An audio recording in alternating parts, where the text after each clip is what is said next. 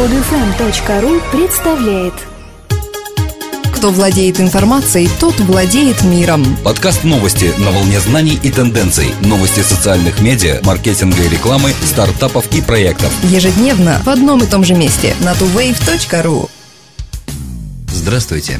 Сегодня 23 июля 2012 года. И с вами в студии, как обычно, Елена и Дмитрий.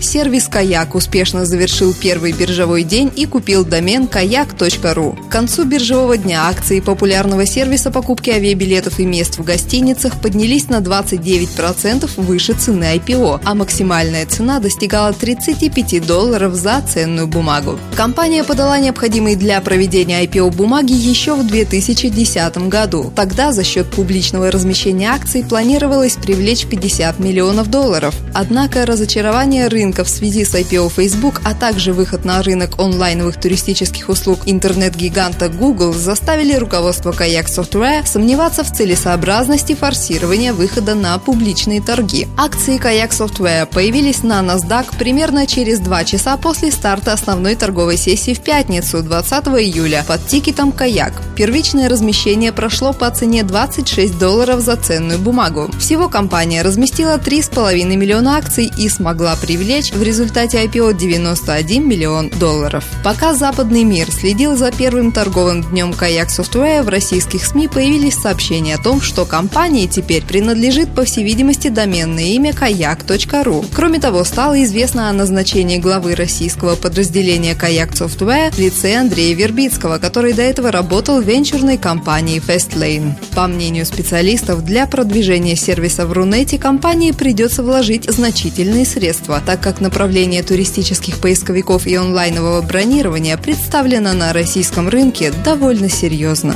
По данным агентства Рейтер, 55% британских интернет-пользователей делятся своими новостями в Facebook, 33% с помощью электронной почты, а 23% через Twitter. Похоже, пользователи предпочитают приватные способы делиться информацией или хотя бы те, которые позволяют выбирать, кому что отправить. Twitter для этих целей подходит меньше всего. В Google Plus в настоящее время публикует свои новости только 6% британцев, хотя ведь с точки зрения таргетирования новостей эта социальная сеть наиболее удобна удобно. Малый процент использования, скорее всего, связан с недавним присутствием этой сети на рынке. Существуют значительные различия в том, как люди предпочитают узнавать новости в различных странах. Жители Германии демонстрируют самую сильную приверженность традиционным способам просмотра и чтения новостей и, соответственно, самый низкий уровень использования интернета в этих целях. Британцам политические новости кажутся менее важными, чем новости о жизни знаменитостей. Также жители Великобритании и США больше других заинтересованы в новостях новостях бизнеса и экономики. Смартфоны играют все большую роль в потреблении новостей. В США и Великобритании 28% еженедельно читают новости с мобильного телефона, в Дании целых 32%. При этом датчане, в отличие от британцев, более склонны платить за новости в цифровом виде – 12% против 4%. Активисты Афганистана призывают к использованию социальных медиа для борьбы с политиками. В Твиттер и Фейсбук начата кампания по борьбе с государственными СМИ. Целью кампании является опровержение информации касательно взаимодействия НАТО и талибов. Афганские журналисты не в состоянии противодействовать новым строгим правительственным законам, которые ограничивают свободу прессы. Медиапропагандистские группы, подобные НАЙ, решили дать политикам отпор, используя социальные медиа для предоставления общественности прав правдивой информации в доступной форме. Социальные медиа – это бесплатный инструмент, который будет использоваться для передачи информации без влияния правительства, военачальников или талибов, заявил Абдул Мухеб Хальватгар, исполнительный директор афганской пропагандной медиагруппы НАЙ. Увеличивая количество пользователей социальных сетей, мы увеличиваем распространение знаний. Предоставляя людям право голоса в социальных сетях, вы даете им надежду. Хотя социальные медиа обеспечивают платформу для общения, Най достаточно трудно собрать аудиторию. Всего у двух из 30 миллионов человек в Афганистане есть доступ в интернет.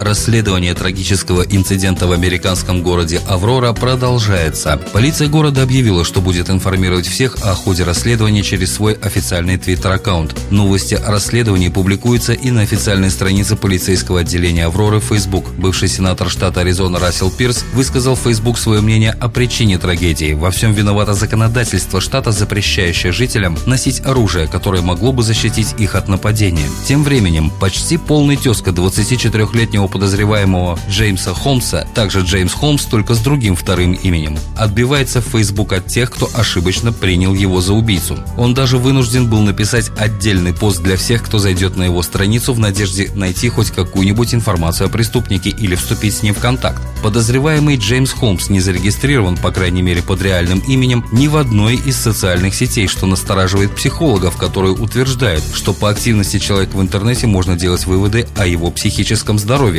По мнению специалистов, чрезмерная активность в социальных сетях либо полное их игнорирование часто свидетельствует о депрессии у человека.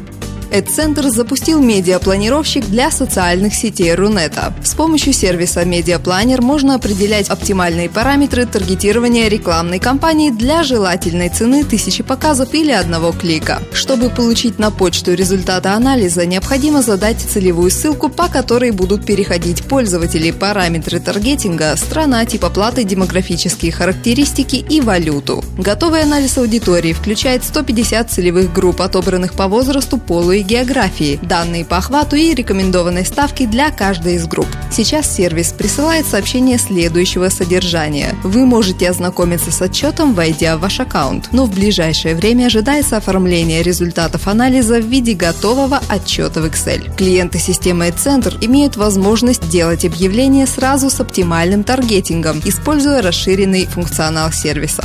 Пока сервис анализирует только аудиторию ВКонтакте в России и Украине, но вид поля социальных социальная сеть подразумевает расширение этого списка. Друзья, мы выпустили приложение для Android. Скачать его можно по ссылке в подкасте, ввести в поиске Android маркета слово TuWave на английском или на нашем сайте tuwave.ru. Скачать другие выпуски этой программы и оставить комментарии вы можете на podfm.ru.